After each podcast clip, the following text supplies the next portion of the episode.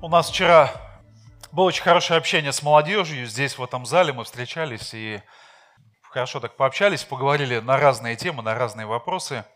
И, собственно, один из вопросов был, почему люди не верят сегодня? Вот подумайте, почему люди не верят в Бога сегодня? Почему люди не верят в Иисуса Христа, что Он Господь и Спаситель, и Он единственный, Он не один из путей, как можно прийти к Богу, а Он эксклюзивный. Только Он, только через Него, и только Он с большой буквы есть Бог, есть путь, есть истина и жизнь. И один из ответов, а, который прозвучал, а, был следующий, интересный, что, собственно, сверстники или однокурсники, или люди, с которыми вы знакомы, они не видят последствий этого неверия. Ничего не происходит. Они не видят признаков Бога в своей жизни или в жизни вашей, как верующих людей. Все как было с самого начала, и так оно, собственно, все и идет.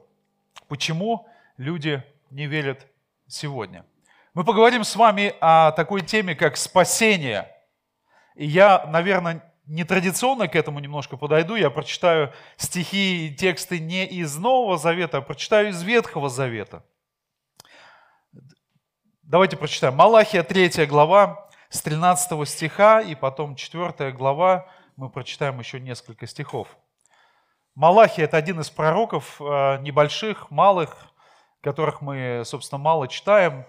Я помню, как э, я читал, э, собственно, Ветхий Завет и достаточно быстро его прочитал. Не думаю, что я как-то он мне особо отметился, я его запомнил как-то по-особенному, но если вы прочитаете эту книгу, то там, собственно, шесть вопросов, которые Бог задает человеку. Он хочет поговорить с человеком со своим народом, задает ему шесть вопросов. И, собственно, вот этот вот один из вопросов, который здесь находится в, четвер... в третьей главе, простите, в 13 стихе и дальше.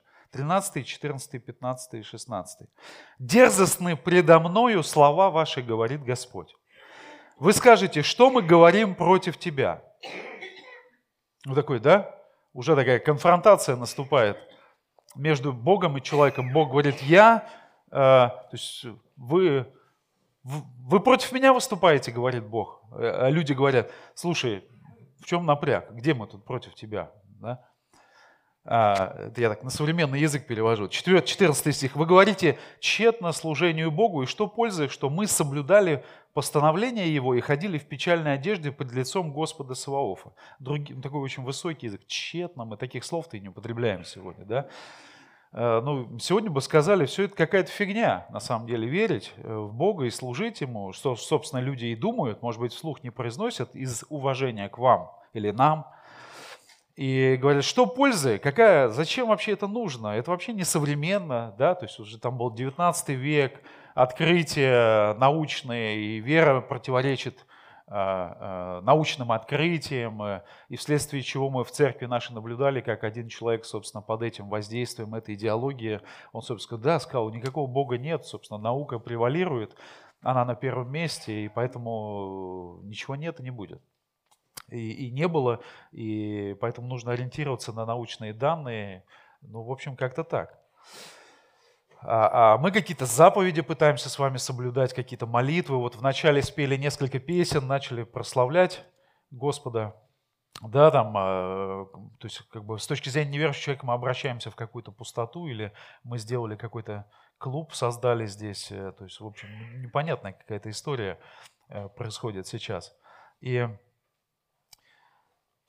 15 стих. «И ныне мы считаем надменных, то есть это люди, которые переосмыслили, вот я бы так сказал, сегодня христианство э, в таком традиционном восприятии православия сегодня, да, потому что протестантов не так много, и они смотрят на христианство и историю России и говорят, слушай, ну вот э, ныне мы считаем надменных счастливыми, то есть люди, которые не верят, они реально более счастливы, у них там больше денег. И лучше устраивают себя делающие беззаконие. И хотя искушают Бога, но остаются целы. То есть человек наблюдает и смотрит, смотри, то есть вот, вот эти люди как бы и Бога не боятся, и там против Него и столько много зла и несправедливости творят в этом мире, ответственны за многие вещи, а, но ничего с ними не происходит. Где Бог-то? мне кажется, недавно было а, по телевизору или еще где-то, или в интернете я увидел, что а, вспомнили вот это вот а, интервью Познера, где он в конце задает этот известный вопрос, что вы скажете, когда вы предстанете перед Богом. И, и кто-то из людей задал этот вопрос самому Познеру, да, а Познер позиционирует себя как атеист, и, собственно, ну, что вы, э, Владимир, не помню, как по отчеству, да? Владимир Владимирович? А что вы скажете, когда вы представите перед Богом? Он сказал, я ему сказал, как ты посмел? Он скажет Богу, да, что вот это все допустить. В смысле, это тоже, кстати, очень такой распространенный вопрос. Как ты посмел допустить, ну, вообще все, что в мире происходит, такой бардак, страдания, войны, убийства, несправедливости, насилие и так далее. 16 стих. «Но боящиеся Бога говорят друг другу, внимает Господь, то есть слушает, и слышит это, и под лицом его пишется памятная книга о боящихся Господа и чтущих имя Его». Они будут моими, говорит Господь Саваоф, собственностью моею. В тот день, который я соделаю, и буду миловать их, как милует человек сына своего и служащего ему. И тогда снова увидите различие между праведником и нечестивым, между служащим Богу и неслужащим Ему. И у меня такое ощущение, что вот мы как раз в это время и живем, что человеку очень сложно разделить на... Вот он смотрит там на служащего Богу и неслужащего на служащего и не служащего. В чем разница? Ну, мы все так же одеваемся. Да, мы говорим какие-то, мы не, там, не ругаемся матом, там, не курим, там, э, не пьем, э, ну, там, не колемся, я не знаю, что еще там, не обманываем, да, хотя на верующих смотрят сегодня и думают, что они что-то уже обманывают, да, и уже этика рабочая у верующих не такая высокая, как она была раньше, ну и так далее. Четвертая глава с первого стиха. Продолжим, потому что здесь как бы продолжение. Ибо, потому что. То есть вот продолжение этой истории, хотя уже новая глава. Смотрите, написано. Ибо вот придет день, пылающий, как печь. Тогда все надменные и поступающие нечестиво будут как солома. Обратите внимание на слово «все». Это значит, что сегодня пока еще не все. И попалит их грядущий день, говорит Господь Савов, так что не оставит у них ни корня, ни ветвей, ни ветвей.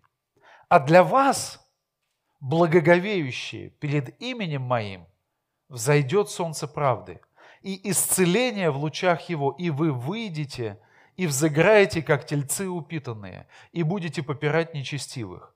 Ибо они будут прахом под стопами ног ваших в тот день, который я соделаю, говорит Господь. И вот, казалось бы, ну вот мы с вами сидим здесь, мы верим в Иисуса Христа, и мы провозглашаем с вами, что мы, веруя в Него, мы уже спасены. Аминь. Ну так написано в Слове Божьем. И веруя в Него, вы уже наследуете жизнь вечную. Но мы живем в этом мире и видим, что нечестивые творят зло, и как будто ничего не меняется, и справедливости той Божией, которая написана на страницах Библии, ее нету в реальной жизни. Ну, по крайней мере, в той полноте, как бы мы ожидали этой справедливости. Да что говорить о нас? О неверующих людях, посмотрите. То есть они смотрят и говорят, нет никакой справедливости. Что с этим поделать? Так и Бога нет. Так. Вот у них логика срабатывает. Так и Бога нет, потому что если бы Бог был, то он бы отреагировал на эту несправедливость. Если бы Бог был, общаюсь, я помню, с евреями, когда мы э, служили, жили некоторое время в Израиле, то не было бы Холокоста, да, не было бы Второй мировой войны, не было бы газовых печей, да, ну, другими словами, сегодня армяне с, азербайджанцами, не было бы Нагорного Карабаха, вот этого сражения, э, а, войны, в которой там около пяти тысяч человек, по-моему, погибло, и десятки тысяч оставили э, свои места, где они жили. И, ну и так далее. То есть вопрос войны и уничтожения человеком человека – это не вопрос, что вот мы сейчас живем в прекрасное время в 21 веке, и этого больше никогда не случится. Умные люди понимают, что это вопрос не случится, не случится. Вопрос, когда это случится в очередной раз и какого масштаба эта трагедия будет снова по сравнению с 20 веком, когда, собственно, в печи сжигали, да, людей уничтожали. Ничего не изменилось в наши дни, и мы только с вами, к сожалению, ждем вот следующего вот этого этапа. Я вчера слушал а, «Эхо Москвы», и мне интересно было а, тоже вот все-таки у людей светских, да, и которые тоже ощущают вот это очень глубокое чувство несправедливости того, что происходит в мире, или в частности в нашей стране, они э, реагируют на это. Ну вот там, по-моему, речь шла про ковид и про количество заболевших, и вот про статистику, и насколько она э, настоящая, или она там уполовиненная, или там э, не соответствует реальному количеству заболевших и умерших. И такая фраза была «нет справедливости во власти», и это уже, и человек говорит, выступающий, ведущий на эхе, говорит так. И это на самом деле уже не новая история, Однажды так уже было, вот пришли какие-то ученики и сказали, что на самом деле Иисус не умер, Он, он, он воскрес. И вот эта ложь, вот этот обман, он длится до сегодняшнего дня. Да? То есть вот передача вообще не связанная с там, религией, с э, христианством, там, с Иисусом, с Господом, с Богом, но вот абсолютно в какой-то современной тематике, по теме несправедливости, вот эта тема. Да, вот были какие-то товарищи, там, сказали, был какой-то Иисус, а теперь он воскрес, и вот две, две тысячи лет эти христиане живут во мраке, да, думая, что этот Иисус до сегодняшнего дня жив. И что же, что же нам делать? Э, э, первое, что хочу вам сказать. Друзья, верующие в Иисуса, те, кто нас смотрит, те, кто сегодня на богослужении находится, не э, сдавайся под натиском вот этих аргументов. Я бы назвал их псевдоаргументов, потому что в Писании очень четко написано, что не все жизненные вопросы и не все жизненные трагедии, возможно, при нашей жизни, они разрешатся так, как нам бы хотелось. Так, как бы нам соответствовало нашему чувству справедливости. Вот у нас э, мы наблюдаем, что происходит вокруг нас, и нас порой гложет вот это чувство несправедливости. Поэтому живи верой в Иисуса Спасителя. Не живи тем, что ты видишь. Господь сам дал нам вот это лекарство от того, чтобы мы, смотря вокруг, и действительно можно вот психологически и духовно сломаться под натиском вот этих негативных новостей, которые происходят либо вокруг нас, либо даже с нами в нашей жизни. Потому что то, что вы видите, происходящее вокруг себя, обязательно разочарует тебя. Ровно так же, как это разочаровало верующих людей, израильтян во время Ветхого Завета. Они сказали, слушай, какого толку, что мы ходим в этот храм, что мы совершаем эти молитвы, что мы читаем эти псалмы, да? Какого толку? Ведь те, кто поступал несправедливо, поступают сейчас и будут, и ничего им не будет все остается то же самое. Творящий зло, он вот на высоте славы, и у него все есть. Вы говорите, Господь говорит, тщетно служение Богу. Возможно, кто-то из вас сейчас уже испытал это, вот этот надлом духовный. Может быть, вы уже начали так думать или задумались над этими аргументами. Это, это вот ложь очередная со стороны дьявола, потому что Бог нам уже все это объяснил в том же диалоге, который он ведет со своим народом тысячи лет назад, за сотни лет до пришествия Иисуса. Уже тогда люди видели то же самое. Ничего не меняется. Меняются технические устройства. У нас улицы, а, на улицах стоят фонари, а тогда этого не было. А, а человек, он как был тысячи лет назад, такой он остается абсолютно таким же. Что мы видим? Мы видим вокруг нас несправедливости, злодеи преуспевают. И это ощущение в нашем обществе, оно будет всегда. Власть развращает, в том числе и нашу власть, а абсолютная власть полностью развращает.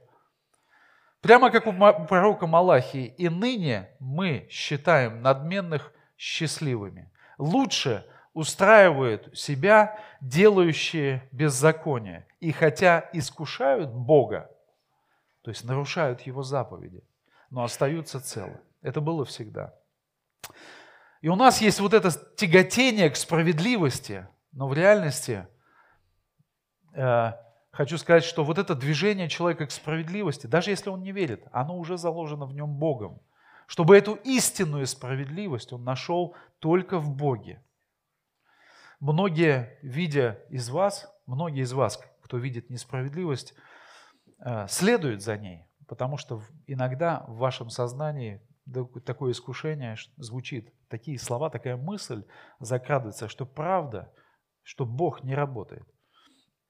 Сегодня 29 ноября, И я наткнулся на свои записи и вспомнил, вот мы как раз тоже вчера на молодежной об этом говорили, я этот пример приводил, что ровно 29 ноября в 1937 году, я уже эту историю рассказывал, мой прадед был арестован э, за антисоветскую деятельность, он был иереем Русской Православной Церкви, и через две недели он э, был расстрелян. И такая трагедия в нашей семье, на самом деле. И, и сын его, э, диакон был э, в Русской Православной Церкви, тоже он умер в течение года в лагерях. Ему был 21 год, а дед, прадеду был 50, 50 э, или 51 на тот момент. И, собственно, я вспоминаю эту историю, думаю, ну, несправедливо, да? И, и кто принял решение его расстрелять? Как вы думаете? Я уже говорил, да, то есть по решению тройки. Тройка это кто? Какой-то сержант, участковый и свидетель с деревни, который написал донос. Вот они, собственно, порешали лишить его жизни. И сколько таких людей в истории нашей страны погибло? Мы находимся в историческом месте, мы находимся с вами в Бутово. В Бутово недалеко есть так называемый Бутовский полигон, где там, я не помню, по-моему, несколько сотен тысяч людей расстреляли за определенный период времени во время советской власти. Какое же решение? Как нам реагировать на эти обстоятельства и вот на эти несправедливости, и то, что происходит? Да? Я не, считаю несправедливым, что вы можете думать, что я родился в такой семье, где у меня там пьют, или там у нас плохая семья, или у меня там не было мамы, или там папы, или мои родители развелись, или 20 раз там переженились, или они не живут в браке, ну и так далее или я испытал какое-то насилие э, в детстве, и, или там ко мне, у меня был такой ну, тяжелый там буллинг, э, когда я учился в школе, или у меня не получалось учиться вследствие там, я не достиг того, что достигли мои сверстники. Понимаете, да, то есть вот мы живем вот, вот, вот, вот этими личными трагедиями, переживаниями, сравнениями. Какое же решение? Вы знаете, когда мы живем верой, когда мы живем верой во Христа Спасителя – вот от чего нас Иисус действительно спасает. Мы находим в Господе силы прощать. Это не объяснить какой-то формулой, это невозможно вот как-то доказать, пока ты сам это не переживешь. И Иисус спасает нас от непрощения. Это, кстати, одна из великих трагедий всего человечества. Христос прощал, находясь вот последние минуты на кресте, он уже еще там даже находясь, когда, собственно, все, что с ним происходило, казалось несправедливым. Правда? А, и он говорил, отче, прости им, ибо не ведают, что творят. И мне кажется, нам предстоит пройти то же самое порой. Несправедливое отношение к нам, как верующим людям. И научиться прощать, так прощал Христос. Прощать свое прошлое, прощать своих родителей – прощать своих одноклассников, которые там над нами издевались, или там прощать э, э, того, кого надо простить. И даже, и это порой, знаете, так происходит, это звучит так жестко, потому что порой мы ничего не можем изменить. Эти люди либо умерли, либо мы не знаем, где они, а мы с этим живем до сегодняшнего дня. Так вот, Христос спасает. Это такая нематериальная вещь, но она материальная одновременно.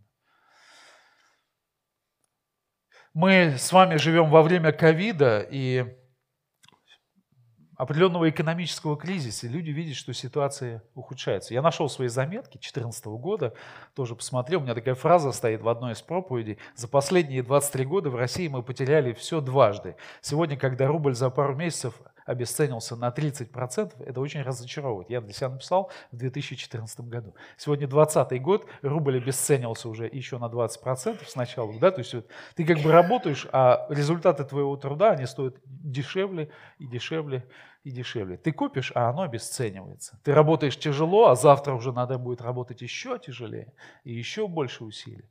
И молодежь смотрит в будущее, мне кажется, они думают, слушай, что нас там ожидает вообще? А, Какое решение вот в результате вот этого экономического кризиса, который, у меня такое состояние, что, э, такое понимание, что в России он какой-то постоянный, перманентный, да, с начала 90-х годов. Так вот, мы верующие, мы не боимся утраты. Вот мы не боимся, но вот Господь исцеляет нас не бояться утраты, потому что в Божьем Царстве, в котором мы живем и в котором мы идем, там нету экономических кризисов, их там просто не будет. Но сейчас, да, мы живем во время экономических кризисов. Возможно, у кого-то не хватит оплаты денег на обучение, там, где вы хотите учиться продолжать. Бог дает нам все это. Бог может позволить даже все забрать у нас финансово. И вот сможем ли мы в этот момент сказать, да будет имя Господне благословенное? Зависит ли наша вера от этих а, экономических обстоятельств? Будем ли мы вот со всем миром сказать, да нет никакого Бога, он же там экономически о нас не заботится, и о вас там верующих тем более. Вы знаете, Иисус спасает вечности от экономического кризиса. А во время экономического кризиса Господь удивительным образом заботится о своих детях. И здесь об этом тоже написано. Верю, что Господь поможет нам пройти все экономические испытания, спасет нас. Я подавлен, вопрос вам хочу задать, я подавлен тем, что я вижу вокруг себя, или я вдохновлен тем, во что я верю? Согласитесь, разные позиции. Я подавлен тем, что я вижу вокруг, а от этого действительно можно испытать такой прессинг конкретный. Или я вдохновлен тем, во что я верю. И когда в диалоге в Малахии Бог именно об этом говорит. Ребят, настанет тот день, когда абсолютно тотальная вот эта справедливость, она придет. И, а, и, и это просто не вопрос, будет или не будет. Вопрос, когда это будет. Я вдохновлен тем, что все это временно, что меня окружает, и что вот эта несправедливость, экономические кризисы. А Божье Царство потрясающее, оно потому что оно вечно. Иисус спасает в меня в этом саморазрушающемся мире. Иисус – Спаситель. Третье. Мы видим, что люди начинают бояться за свое будущее. Люди видят, что их будущее еще более неопределенно. Какое здесь решение мы можем предложить и о чем мы можем сказать? Я могу не бояться за свое будущее. Я живу надеждой на Бога в трудных обстоятельствах. Иисус спасает меня от страха за свое будущее. Иисус контролирует будущее. И он об этом пишет в Малахии, где мы с вами об этом прочитали. Наступит тот день, когда Господь разделит этих людей одних направо, других налево и совершит свой праведный суд. я могу чувствовать себя безопасно в Его руках. Справедливый суд. В нашей стране, ну, наверное, немногие могут рассчитывать на справедливый суд по факту, не по закону, по закону, конечно, каждый может рассчитывать, а по факту получается, что не всегда человек может рассчитывать в нашей стране на справедливый суд. Многое решается по звонку, по каким-то политическим пристрастиям и, и так далее. Или и бизнес-интересам. Так вот, Иисус спасает меня от несправедливого суда в вечности. Уже. Написано, верующий в меня, Иисус говорит, что на суд не приходит а перешел от смерти в жизнь. А, будет справедливый суд. И об этом он говорит в книге пророка Малахии и напоминает своему народу и говорит, как вы могли отказаться от этого? Обязательно этот день тут придет. Никогда не отказывайтесь от этого убеждения. Не всегда, с другой стороны, хочу сказать, Иисус спасает меня от несправедливого суда на земле. Согласитесь? Вот здесь происходит надлом, и кризис в когда этот несправедливый суд именно к нам относится, и с нами что-то несправедливое происходит. Но да, иногда Бог допускает нам честь, честь, честь пройти путем страданий, испытаний в ситуации, когда мы не можем добиться справедливого суда. К сожалению, иногда это так. Но Божий справедливый суд, финальный, он обязательно наступит. И он, где Бог будет всех судить по правде. Живи терпеливо, ожидая того суда, суда Божия, пришествия Иисуса Христа. В третьей главе, 18 стихе у Малахии написано, «И тогда снова увидите различие между праведником и нечестивым, между служащим Богу и неслужащим Ему». Он говорит другими словами, смотрите, вы верили в это, а теперь вы увидите это своими глазами.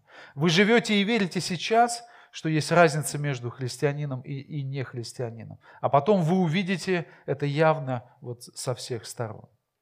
Ибо вот придет день, э, это первый стих, пылающий, как печь, Тогда все надменные, поступающие нечестиво, будут как солома, и попалит их грядущий день, говорит Господь Саваоф. Так что не оставит у них ни корня, ни ветвей. И второй стих. А что же для нас? А для вас, благоговеющие перед именем моим, говорит Господь, взойдет солнце правды и исцеления в лучах его.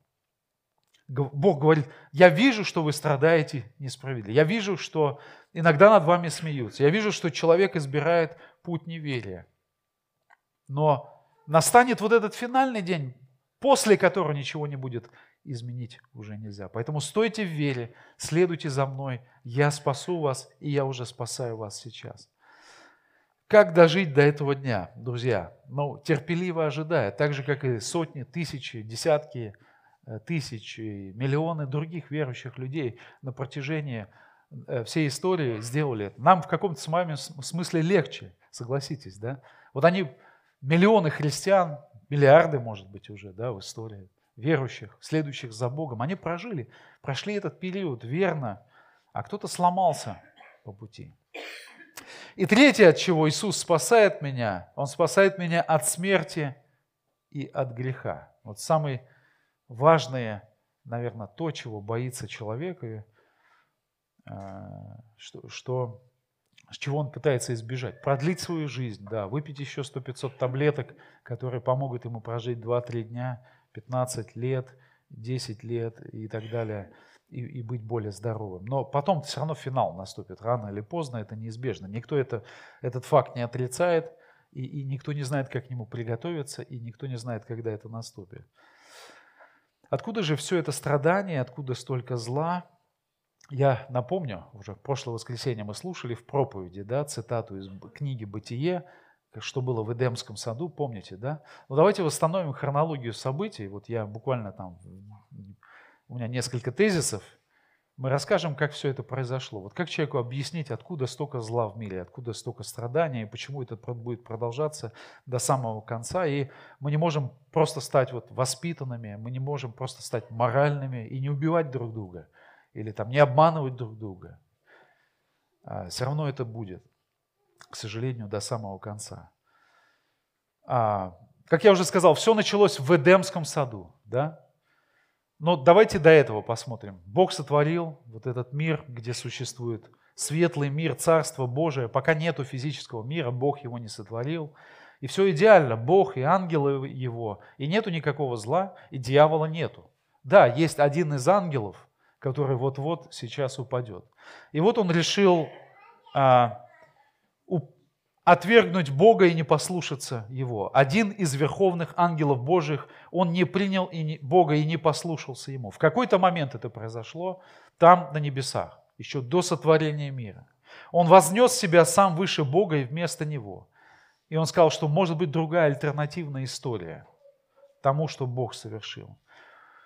С этого момента начинается его противостояние Богу. Оно настолько удивительное и настолько успешное с какой-то точки зрения, негативно, да, что написано в Библии в самой, что он даже смог увлечь одну треть ангелов, которых Бог сотворил, таких же, как он, и они начали вместе с ним противостоять Богу. То есть одна треть небесного мира начала противостоять Богу. То есть это зло не родилось а, вот в самом Боге. Бог не является источником зла но оно родилось в том творении, которое имело полноту свободы воли и выбора выбирать, следовать или не следовать, слушать или не слушать Бога.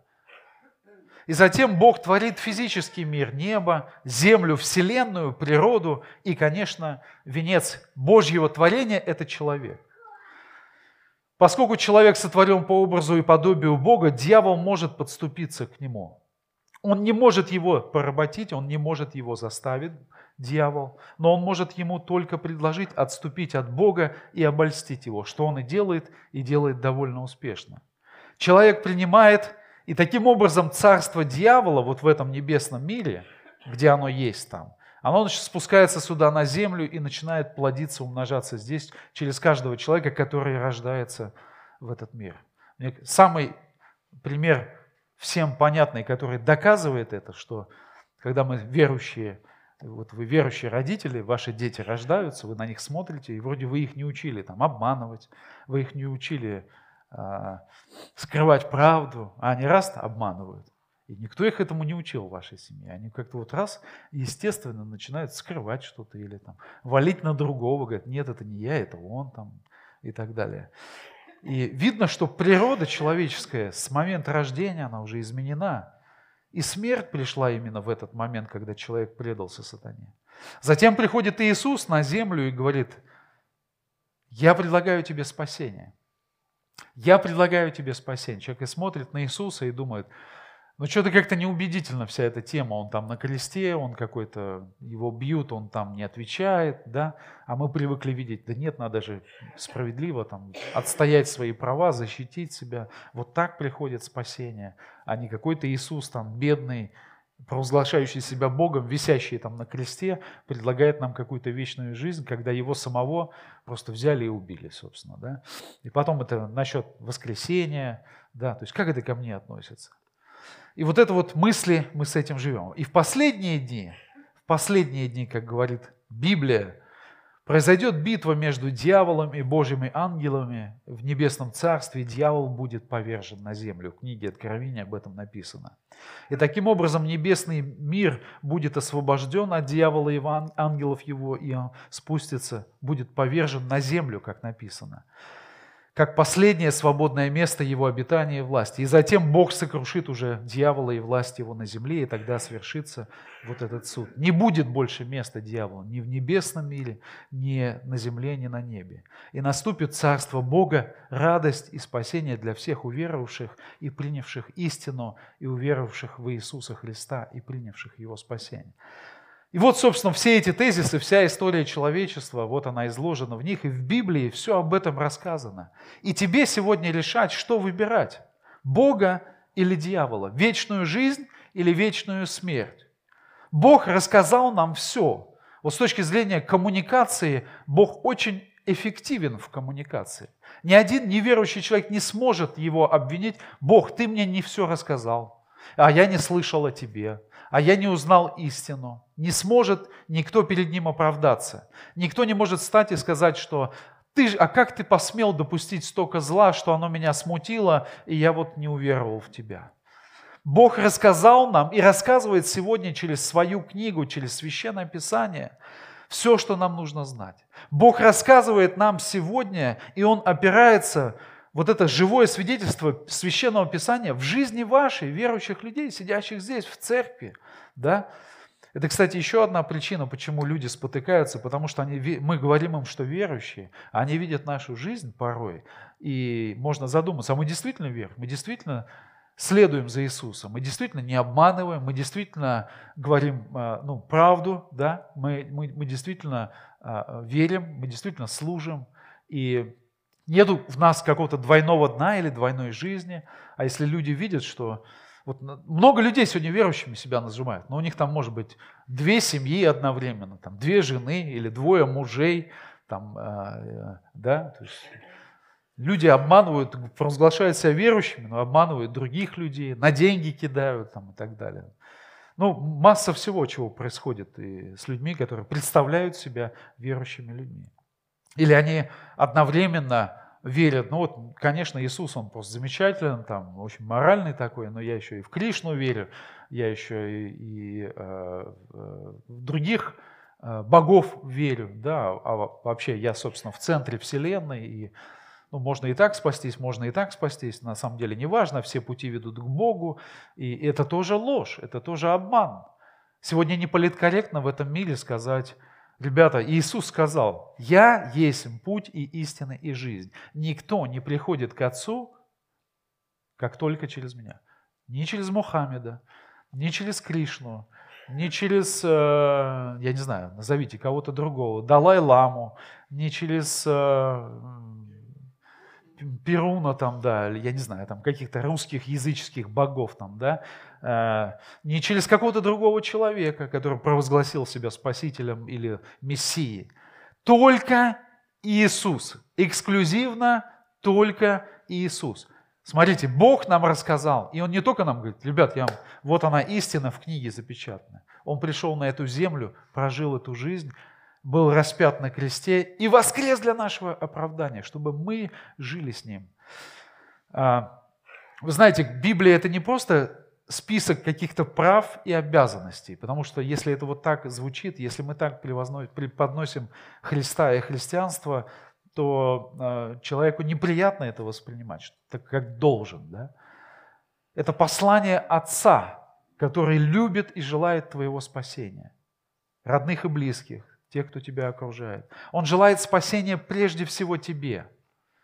Но выбор, поскольку ты сотворен уникально, по образу и подобию Божию, можешь сделать только ты и только самостоятельно. Никто за тебя этот выбор не сделает предаться дьяволу, его плану и погибели вечной, с одной стороны, и обольщению, и жизни, и радости, вечной жизни, и справедливости, и чистоте, с другой стороны. Выбери Иисуса и спасение, которое Он дает тебе. Аминь. Давайте встанем, помолимся.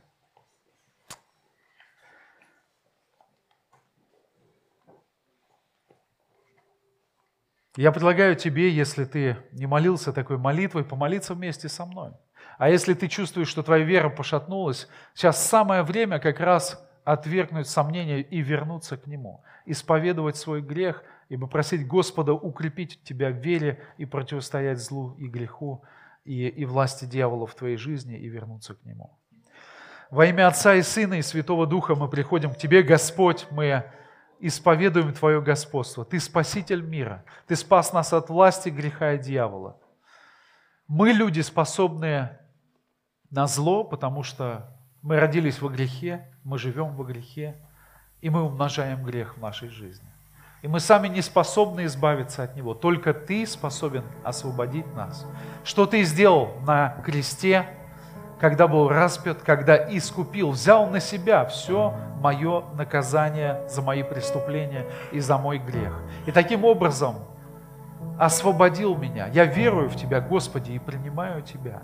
Пусть так молится тот человек, который еще не молился такой молитвой. Господи, благослови и коснись каждого сердца. Если кто-то сегодня испытывает сомнения, кто-то упал, ты укрепи, подними, восстанови во имя Иисуса Христа. Мы молимся, мы просим Тебя, укрепи брата или сестру. Благослови нас не быть как израильский народ во время Малахии пророка, который задумывался, приходил вот к этому страшному выводу и противостоянию Тебе, вступая с Тобой в спор и противостояние, что пользы, что толку, что мы веруем, а вокруг все так происходит. Сохрани нас от такого обольщения, поражения, чтобы мы со смирением и с радостью воспринимали все, что происходит в нашей жизни, Господи. И боль, и печаль, и несправедливость. Да, мы будем молиться и просить об освобождении, о восстановлении. Но мы будем говорить, конце каждой такой молитвы, да будет воля Твоя, Господи. Помоги мне верно пройти мой земной путь и быть верным до конца Тебе. Помоги мне молиться за моих родных и близких, которые не веруют в Тебя. Помоги мне молиться и служить тем, кто рядом со мной учится, работает и не верует еще в Тебя. Помоги мне проявить долготерпение к этим людям, любовь отцовскую, которую Ты явил. Ты столько тысячелетий терпишь человечество, не уничтожаешь его во гневе Твоем. Ты явил такое расположение в Иисусе, что это не медление, это шанс к покаянию, обращению еще одного человека во имя Отца и Сына и Святого Духа. Спасибо Тебе за такую благодать и милость и спасение, которое мы имеем во Христе Иисусе Господе нашем. Аминь.